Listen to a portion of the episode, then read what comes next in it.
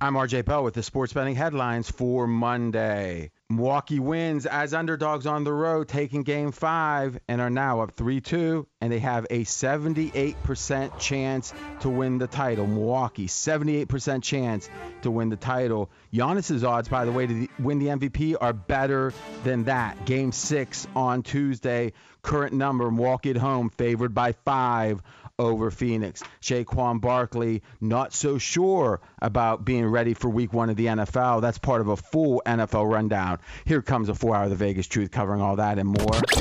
You're listening to Fox Sports Radio. Radio. This is Straight Out of Vegas. With the voice of Vegas, your host, RJ Bell.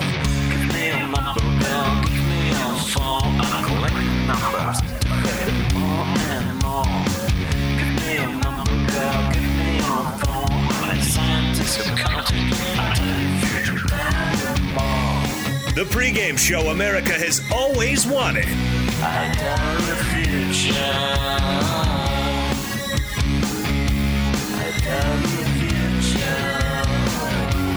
From the Vegas Strip, here's RJ Bell. You heard it. I'm RJ live in Las Vegas, live on a Monday, live on 225 FSR stations across this great, great nation we may have a champion here soon in the NBA. Big Saturday night game to break down. A lot of NFL news to get to. Sports bettors listen for the money. Sports fans listen to know more than their buddies.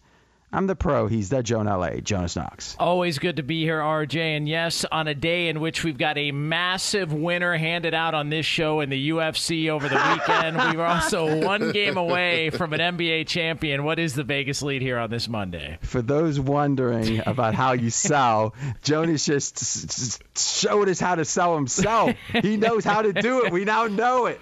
Okay, we'll get to the UFC. And it was it was it was a nice one, no doubt. Of, how let's be candid. When that baby came home, and you had uh, repeat what you had. Oh, I had uh, Islam Makhachev uh, to win inside the distance. So it was a five I, round fight. I had him to win inside the distance. Yeah. He's hitting saying it was in the second. It wasn't even close. But so, let's be candid. How happy were you? Well, I was happy only because I didn't think it was going to happen. It, we, we, I think they were in you the mean fourth You give round. out picks that you don't think are going to win? Oh yeah, I just assumed it was another. It was going to be another loss, and I was gonna. I was hoping something crazy would have happened in sports, and we would never get to it. And then once I saw him get the submission, I actually didn't see it. I went into the other room and I came out and it was over, and I thought, okay, well, there's that. So well, I, at least I got that. It's kind of like Bill Murray and Caddyshack. I got that going for me. But but but though the buzz in Vegas I mean, it's like, did you hear Jonas's pick? Did you hear it? Did you catch?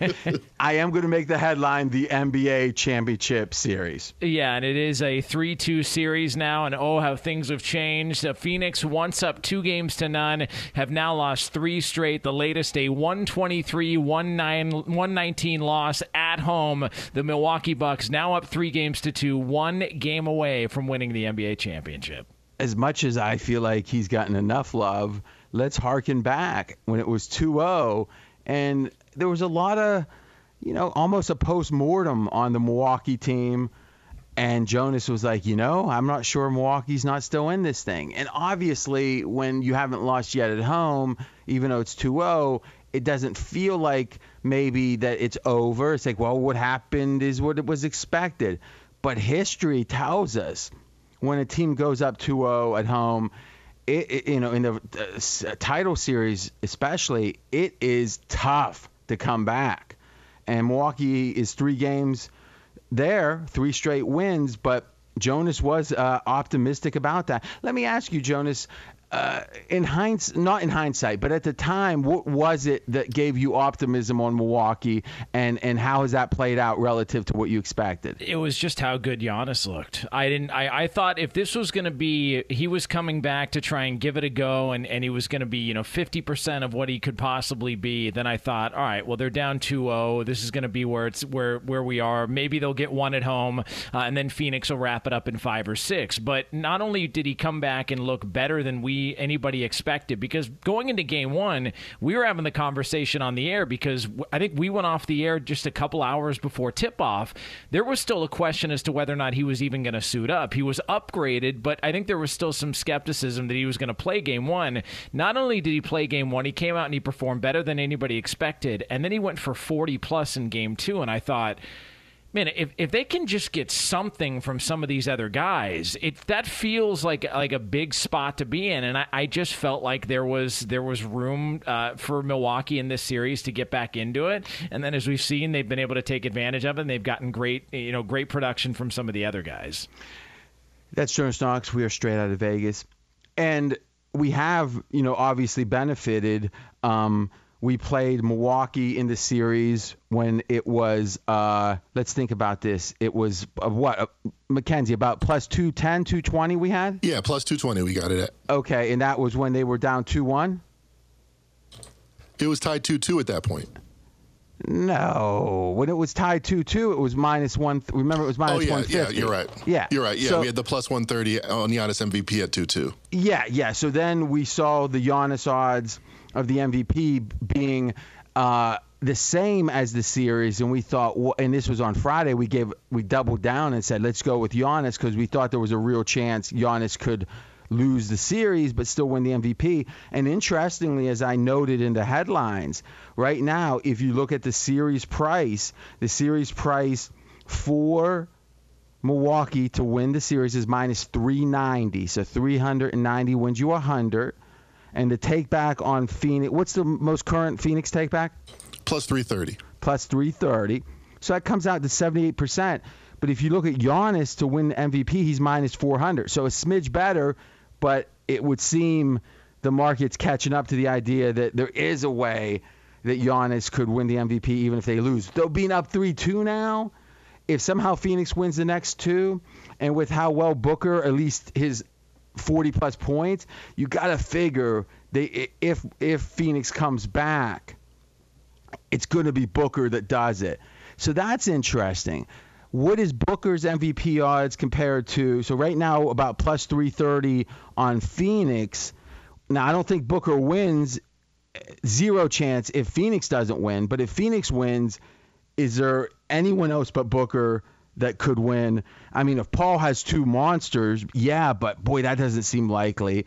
So I'm thinking if you could get Booker at four to one or better, it might be nice bet. What do, what do we got? Consensus: Devin Booker is six to one. Chris Paul seven to one. Chris Paul is what? Seven to one, only just a little bit behind Booker, according to our consensus odds. Jonas. And what we do with the consensus odds is at pregame.com, we take three sports books and take the best odds of the three. So let's say one has Chris Paul at six to one, one has him at six to one, the other one and the third one has him seven to one. Well, the theory is okay, any halfway series bettor is going to have three outs, and they're going to obviously take the best number. So we call it a shopped consensus with three books. So it's very representative. Boy, oh boy. So what they're saying is if Phoenix wins, Chris Paul has as much of a chance to win the MVP as Booker. Jonas, does that sound right to you? I would say up until the most recent game that that would sound right to me. Booker's performance though, it feels like if he doesn't have monster games the rest of the way, they don't have a chance. Like it feels like Booker's got to have a monster performance the rest of the way, and if that happens and they win these games, I I don't know how Booker's not the MVP. Yeah, and I think there's even more. Let's just you're. I'm not sure if you're right that the only way Phoenix can win is if Booker has monsters. Obviously, Phoenix has to play better than expectation to win game six, right? They're five point underdogs. Yeah. yeah. But but that's only you know, they're about a thirty three percent chance to win that game. So you're right, someone's gotta play well for them to win that game. But does Booker have to have a monster? What I'm saying is let's assume that Phoenix wins the next two games and that Chris Paul has a normal Chris Paul game in both games, and Booker has a normal Booker game. So no, there's really no movement from, let's just say, for the sake of argument, the MVP was being decided today. For today, because we can't predict who's going to have good games, right? So if it was decided today and they voted for an MVP of both the winning team and the losing team, Who would be the MVP of Phoenix right now? Probably Booker. You think probably? Yeah, probably Booker. I just I think there's there's still a narrative attached to Chris Paul uh, in in this series, and and some people will try and nitpick some of Booker's shooting performances. He had a couple of not too hot games earlier in the series. I I, I, I think probably Booker, but I'm not 100 percent convinced. What's your sense, Mackenzie? Oh, 100% Booker. Now, there is an argument for Paul if you say, well, losses don't matter. Losses don't give you any value. And if you just look at the two wins, Yeah, but that's not the two- way. That's not the way it happens. Right. If you right? look at the on balance, all six games, Devin Booker, in my opinion, there's no question about it. the fact that that LeBron got four MVP votes, as you noted a few days ago, the year they lost it shows losing is fine, right? I mean, meaning Right, right, right. if you have monster games when you lose, you're right. In in pure logic. You could make the case, well, that game didn't contribute at all to winning the series, so what's the difference? But I don't think they think that way. To me, if you like Phoenix at plus 330, you've got to like Booker at six to one better, in my opinion. So I'm not going to give that as a pick because I don't necessarily love Phoenix. Let's look at the box score. I'm RJ Bell. We are straight out of Vegas. Now, why do we look at box scores? Because it helps us understand what we expect to happen in the next game. Um, what jumps right out at me is Holiday has to get some love. Uh, we've been critical of him. I've been critical of him. It wasn't that I thought he was a bad player. It was like Milwaukee sold the farm, gave up the farm for him, multiple picks, a huge contract extension, and he didn't seem like a number two. I still don't know if he's a number two. If you look across these playoffs, Jrue Holiday is has played less well than a typical number two on a championship team, even if you count his defense. Would you agree with that, Jonas? Yeah, I actually think that Middleton's more. I've always felt like Middleton was more the number two. I, I felt like Jrue Holiday was the guy that, that was going to be able to do a little bit of everything because he's a really good defender, and that was going to be an important aspect of this. I always felt that Middleton was the number two, but you still needed something from Jrue Holiday, as you pointed out, something that you weren't getting from him, uh, especially at, at a lot of points during the postseason thus far. And if if Holiday's the number three, he's probably a fine number three, even over the course of these playoffs. But boy, what they gave up for him was more than you give Yeah. up for a number three. It would seem. So, yeah, they they felt like they were desperate to add add another piece to try and capitalize on this Giannis era, and they felt like he was the guy that was out there uh, that was the best available option in order to do so, and so they ended up, you know, prop in in some people's minds overpaying, but if they get a title out of it, you know, it's probably worth every penny. Mackenzie, let's take a quick look at Middleton, as Jonas mentioned, because I've heard people, at least one that I respect, talking about maybe Middleton wins the MVP, which I think is crazy over Giannis. But boy, if that's even in the conversation, so there's a score, uh, a scoring mechanism that basketball reference uses that attempts to say how well did a team play or how well did a player play in an individual game. What's the name of that? Game score by basketball reference. All right, so it's a game score. And what is a good score and what's a bad score for a for an individual player? 14 is average. A good score, uh, all star caliber score would be like 23. All right, so 23 is a good score, 14 is average. Give us Middleton's five scores so far. 16 in game one, 8 in game two, All right, so so Fif- far average and well below average. 15 in game three, Average, 28 in game four, excellent, and then 18 on Saturday night, game five. above average. So you could make the point you average that out, he's probably a little below 14 even, right? He's at 17 for the finals. for the so if you if you do just a mean on it, okay. Yeah. So slightly above average. Boy, I don't know if Middleton has a good PR agent, but but it did seem like the narrative on him was better. And, and again, any one scoring mechanism is going to be imperfect. But now, by the way, Mackenzie, let's do this. Let's take a break. Let's see what Giannis's score would be, his average, comparing it to Middleton by this system. And if you looked at the shooting stats, you would have said, wow, did these teams get lucky? But I'm going to tell you why it actually isn't the case that this big scoring we saw on Saturday, we might be expecting again on Tuesday, and that could lead us to have a bet on the over. He's RJ Bell. I'm Jonas Knox. This is the pregame show you've always wanted right here on Fox Sports Radio. Straight out of Vegas! Be sure to catch live editions of Straight Out of Vegas weekdays at 6 p.m. Eastern, 3 p.m. Pacific on Fox Sports Radio and the iHeartRadio app with intervention. I disagree with protocol.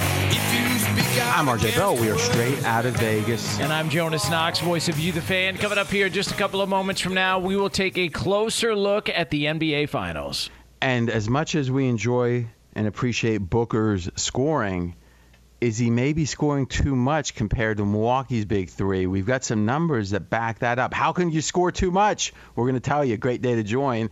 This is the fastest growing show on Fox Sports Radio. Audience has doubled in the last year plus. That's because of your support, and we're going to keep working extra hard to give you the best possible, entertaining and profitable show. You can listen to us on 225 stations for free on your radio dial, coast to coast, right here in Vegas on the Strip.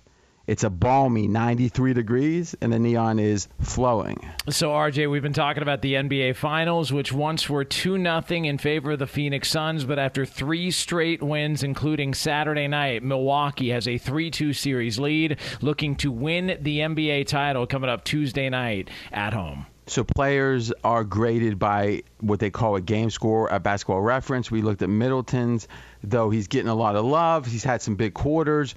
It's only slightly above average. First, we're going to quickly compare it to Giannis, and then we're going to get into Booker passing and Milwaukee's passing specifically. What is Giannis's, Mackenzie Rivers pregame.com, what is Giannis's average score. And remember, 14 in this uh, game score stat is average, and like 28 is outstanding. What do we got? 29.9 MVP level for Giannis average game score this series. So this series is average game score. So this is similar to PER, but for an individual game. 30 is like you know, there's like five or six I think seasons there's ever been like a 30 plus on PER. So um, I think you know, like Jordan. I'm not sure if those are seasons or careers, but like Jordan's at like 30.2 or something. So 30 is like the Hall of Fame, and you're saying almost 30. Yes, for wow. Giannis Antetokounmpo. Johanna, there you go. Okay, let's shift gears, and I do think obviously the MVP is his if Milwaukee wins. Remember though, guys, and this is advice that applies always, always recency bias. You hear now the phrase the prisoner of the moment.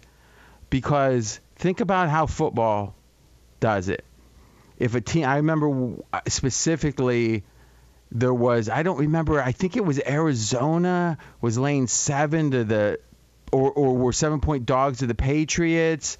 And eh, I, I still remember Arizona won the game, but then the next week we had our power ratings out with Fezzik, and we had New England higher than them. And we got a bunch of people saying, You're crazy. Arizona just beat New England. How could they New England be better? And it's like, seriously? but in the NFL, when it's one and done in the playoffs, you can see why that culture is there, right? The Giants were better than the Patriots, two Super Bowls, but they were 12 point underdogs. What would the line have been if those two teams played again the next week?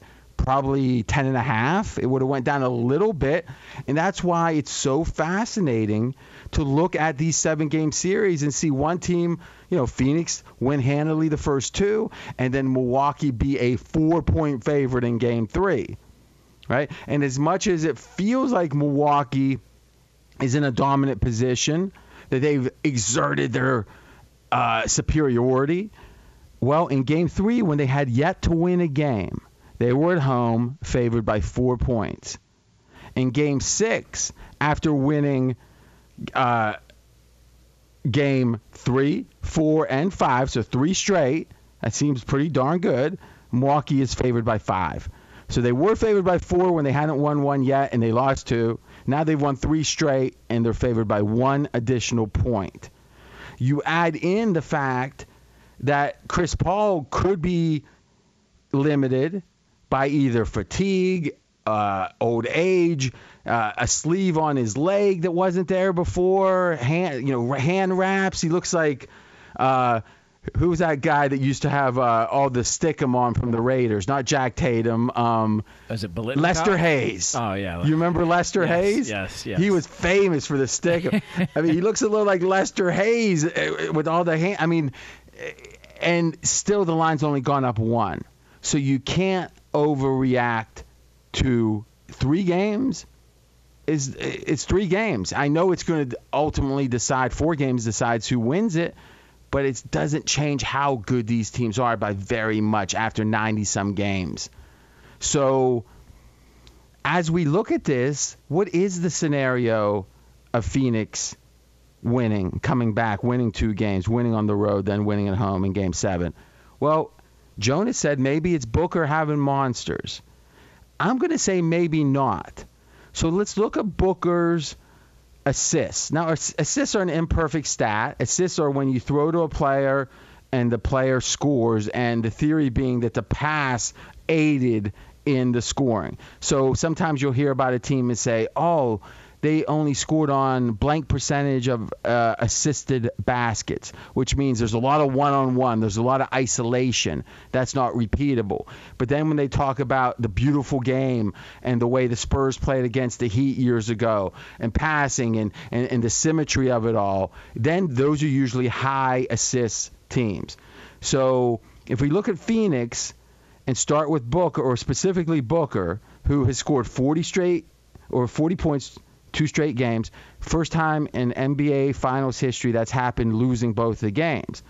So that is that a good stat or a bad stat? I don't know.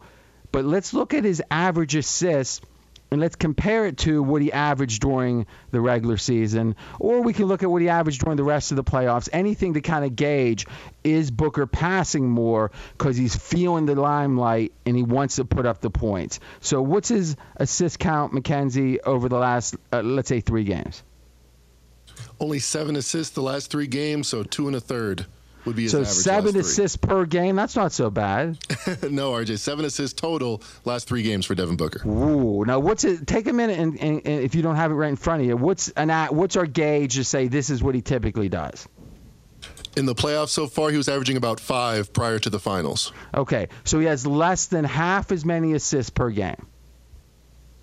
Yes, comparing the finals to the, his playoff averages before the finals. Exactly. So to me, you could say, oh, that's just a couple of buckets, but isn't that the deciding? I mean, not that every game's being decided by a couple of buckets, but boy, some of them have been. And he's putting up points, and I'm not saying that Booker's the problem. I'm saying maybe he's not as much of the solution as you might think, because here's the question, and we've all Jonas seen this in team sports. If a guy's not giving up the ball, it looks like he's maybe hogging the limelight. Does that the next guy when he has the choice of shooting the ball or making a pass, maybe the pass is 10% better for the team, but he's thinking, what the heck? If this guy's going to be shooting, I'm going to be shooting. And it can become, you know, the disease of selfishness can spread on a team. I, uh, first of all, do you agree with that? That you see either teams sometimes are just become one person is uh, selfless, he's not selfish, and it spreads. And then I think in reverse, the negative can spread. Yeah, especially in the NBA, to where I mean, you'll get a couple of times where there'll be an all-worldly performance, and it'll be what that team needed to get over the hump. But by and large, you need production from everybody. I mean, you know, Trae Young, he can go off all he wants, but if they weren't getting production from Bogdanovich or John Collins or some of those other guys, Lou Williams, then they weren't going to be able to, you know, win as many games as they did in the postseason and get to an Eastern Conference Finals. So when you see Booker, I, I actually wonder what what's the what is sort of the happy median? Where you're getting a, a, enough production from him offensively from a scoring standpoint but still able to get some from from the other guys. Is it is it 30 is anything above 30 bad news for phoenix? Uh, just in, in looking at his box score you know when he goes for 40 it feels like potentially bad things are happening for him right now And to me, it's how hard he is. I think any NBA player understands if someone's in the zone and they're a scorer, they want him to keep shooting. They're gonna they get joy from that because because that's supposed to be spread around. But when you're losing games and you're shooting, you know, uh, in this case, 33 attempts, 33 attempts, that's a lot. That's a lot. And oh, by the way, I just noticed this again. Chris Paul didn't shoot a free throw in this game. So, wow. How many games in a row? We're going to have to look into that. First, so let's finish the point on the assist because associate producer Spencer, like most people haven't seen Spenser for Hire, the old show, but Hawk used to say Spencer. But Spencer, he and Mackenzie came up with a real interesting insight, and it's what led me to look at Booker's numbers. Is the big three for Milwaukee, Giannis, Holiday, Middleton. How are they passing the ball? Here is an amazing stat. Amazing. You can bet over under assists. You can bet that. If you had bet the last three games, the three Milwaukee victories, over in assists for the big three, you're like, Milwaukee, that's Midwest. They like to share. I'm going over Middleton, over Holiday, over Giannis. So that'd be nine different bets, three per game, three games. You would have gone over and won eight out of nine times. Eight out of nine of those players, those three players over three games, had more assists than Vegas expected. And Mackenzie, give us a, just an overview of how many assists they had. Average each player 22 assists, so seven per player. To compare that to the regular season, it was about five and a half per player. So about each player is about so, so in any given yeah. So it's like 66 assists over the games. So 22 per game because there's three, three players each, so like seven and a third each. And the average for the year was five. So they've had over two extra assists each. So six extra assists between them per game, 18 over three games. 100% correct. Uh huh. Uh huh. See, Jonas, I did okay in college. I did just fine. but it is a point, right? On one hand, you got Chris Paul, who who knows what's going on with him, and Mackenzie. Start looking into his free throws. I think it's like two out of three games, if not more, he hasn't had a free throw attempt. And then go back in the log and see how rare that is.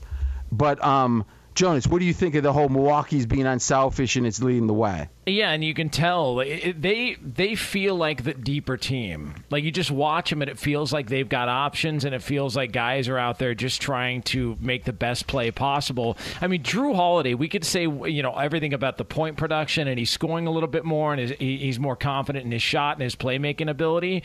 He's made in back-to-back games a couple of crucial plays that it, you're going to look back on in this series and go, those were monster plays. You know, the the strip of Booker in the last last game, mm-hmm. which led to the alley oop um, to Giannis, which basically iced the game. That was a big moment. But there was also a spot in the previous game, the game four, in which there was a loose ball, there was a rebound, and he was the guy that came up with it. So it feels like they're finding guys who say they're you know aren't being effective at that point or in that possession uh, down on the floor, they're able to make a play on defense or grab an offensive rebound and be able to kick it out and and you know milk the clock a little bit more. So they've gotten production all the way through from Holiday and others. Very well said, and I think and that's Jonas Knox. We're straight out of Vegas. I think that what might be lost a little bit in all this is how old school Milwaukee is. You've got the superstar staying in the small market. You've got a team selling the farm for a guy who's probably better at defense and offense in Holiday. You got a team that is so defensively orientated that it's a mindset with them. You got a team that's passing the ball in Milwaukee. And not to indict the other NBA superstars, but you've got a superstar who, in Giannis, who's so old school that it seems like for some reason, if it's being outside the AAU culture or I don't know, there seems to be more. If you look at all the beefs between superstars, if you say, if I said to research, give me a list in the last 24 months of every public disagreement between superstars in the NBA where they're both top, let's say, 15 players. How many have there been? And how many have Gian, has Giannis been the recipient of the shade, as they say? Uh, I, I, can think of at least two examples where he's the recipient, right? Has there really been more than 10? And it feels like that an inordinate chunk of shade throwing, as the kids say, is against Giannis, which we've speculated is he's not part of that AAU culture. He's old school in a way, and, and they look at him derisively. Yeah, and they've taught. There was a quote that went viral over the weekend where he talked about not having an ego, and they asked him, you know, where where does that come from? And then you hear his backstory to where you know he, he grew up on the streets as a kid. He was having to sell things in order to make money to to for his family to eat, like just some of his upbringing, and then to hear him talk about how he doesn't focus on what he did in the current game because he feels like that's going to take away from his focus on the next game, and he doesn't want to want his his ego to get out of whack eh, which is basically to, to sum up what his point was. You don't hear a lot of guys talk like that. Like the NBA is very much a me me superstar league. Check out my shoe. Check out my you know my Instagram. This is what I got working, and he's not like that at all. And I just wonder if players around the league if that bothers them or rubs them the wrong way because they feel like maybe I, I don't know. He makes them look bad. Yeah, yeah. I, I wonder if there's something to that. And, and sometimes that'll happen, and you'll get labeled the teacher's pet, or you're just trying to play it nice, or, or, or you know, play it friendly. But Giannis doesn't have any of those same traits that a lot of guys have. And I think that's why we've talked about it. I think his stock has only gone up, not only on the floor, but off the floor in this finals appearance. It has with me for sure. And amazingly, yeah. that's been the case without him really fixing his two main issues. If you would have said entering the playoffs, if you would have said what's his main issues, it's like, well, he doesn't shoot well from the outside. It's tough for him to initiate the offense late in the game. And he has free throw issues. Well, four from 11 the last game. He's uh, he's shooting less from outside, so it's kind of solving the problem. But he's doubled down on his strengths and it's enough. Though it is interesting to say, if we could go back in time and it's 2-0 Brooklyn and the injuries don't happen, who's favored in that series? Obviously Brooklyn. So no matter what, it takes some luck. One last question, you Jonas. Do you think Giannis, who is not a me me me guy, would have opened the show up bragging about his UFC pick? No, probably not. okay, again, I, know, not, not, all of us were raised the same. You know, so uh, Next, we're going to talk about how rare is it for Chris Paul to not go to the line like he did it in the last game. Be sure to catch live editions of Straight Out of Vegas weekdays at 6 p.m. Eastern, 3 p.m. Pacific. Straight Out of Vegas here on Fox Sports Radio. I'm Jonas Knox, voice of you, the fan. He's the voice of Vegas, RJ Bell. Wrapping up the look back at Game Five NBA Finals, Chris Paul did not make it to the line, the f- uh, free throw. How rare is that, Mackenzie Rivers? Well, if you look at Paul's games where he played more than 30 minutes, 2018 was the last time over 150 games ago that he went two straight games because he didn't just have zero free throws last game. Last two games, zero free throws for Paul hasn't happened since 2018. And that's both in playoffs and regular season. Right, exactly. Uh, so we're talking upwards of 200 games. Yes, right around there. So 200 games, Jonas Knox. it's been since Chris Paul hasn't had a free throw attempt in two straight games. Coincidence? I think not. When we come back, a full NFL rundown of the biggest news stories. He's RJ Bell. I'm Jonas Knox. This is the pregame show you've always wanted right here on Fox Sports Radio. Straight out of Vegas!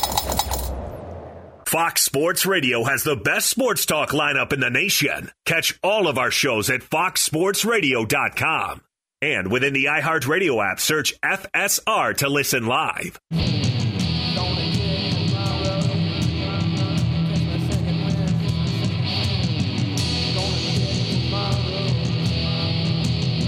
I'm RJ Bell. We are straight out of Vegas. And I'm Jonas Knox, voice of You, the fan. And RJ, NFL training camps are starting up very, very quickly. But we don't need to look ahead to just training camp. We can look ahead to week four of the NFL season. It's the big matchup, Sunday night football between the Patriots and the Tampa Bay Buccaneers. The return of Tom Brady. And according to uh, Patriots defensive tackle Byron Cowart, he will not be welcomed with a celebration upon his return how are we talking NFL and not talking Aaron Rodgers to start? Yeah, imagine that. I Take mean, day off. You know, I enjoy Get Up a good bit. I think it's well produced. They have a lot of people on that staff, so they get a lot of tidbits, right?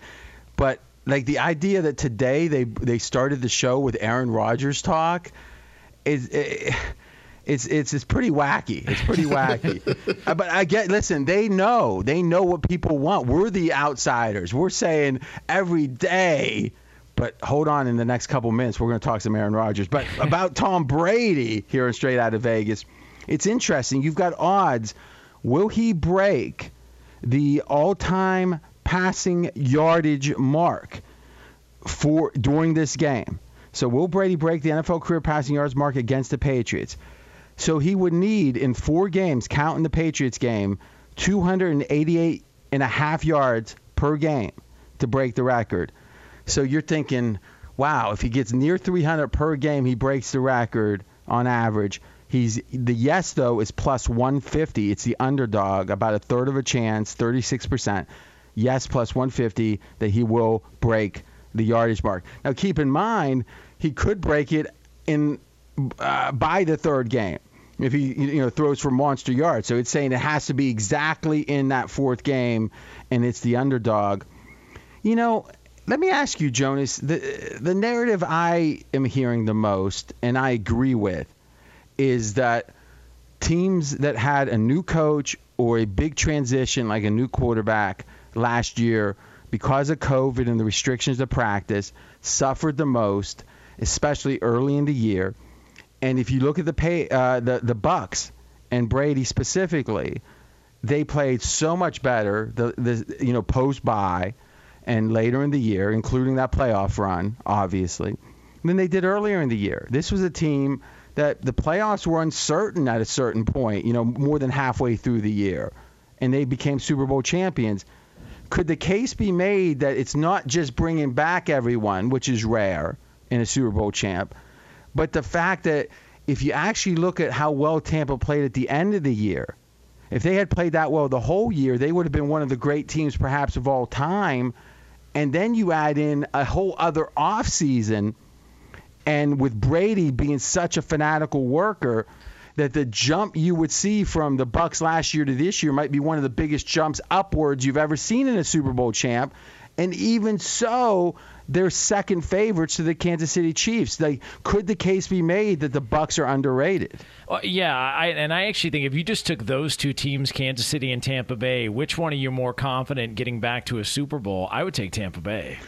And is that driven by the idea of the second year with Brady, with yeah. the f- first year being limited? Yeah, second year with Brady. Um, obviously, you know, Super Bowl hangovers that we've seen, that's a real thing. Teams that lose in the Super Bowl, it's really tough to get back unless you're the Patriots recently with Brady. But I just look at them, I go, that division, I think I think New Orleans is up in the air now with their quarterback sure. situation. I'm not sure about Atlanta and a brand new head coach and, and them getting rid of Julio Jones. Um, I, I, think they're closer to a rebuild than a lot of people want to want to actually realize. And then you, you look at Carolina. I, I, still think we're up in the air with Carolina. Sam Darnold's there, so just in their division, I think they're the best team. And then you look around the NFC. The Packers have, have question marks.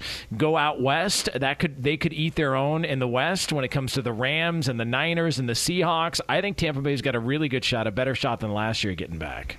I would say that I'm not sure if I've ever seen a conference, the NFC specifically, that had so many question marks for the third best team.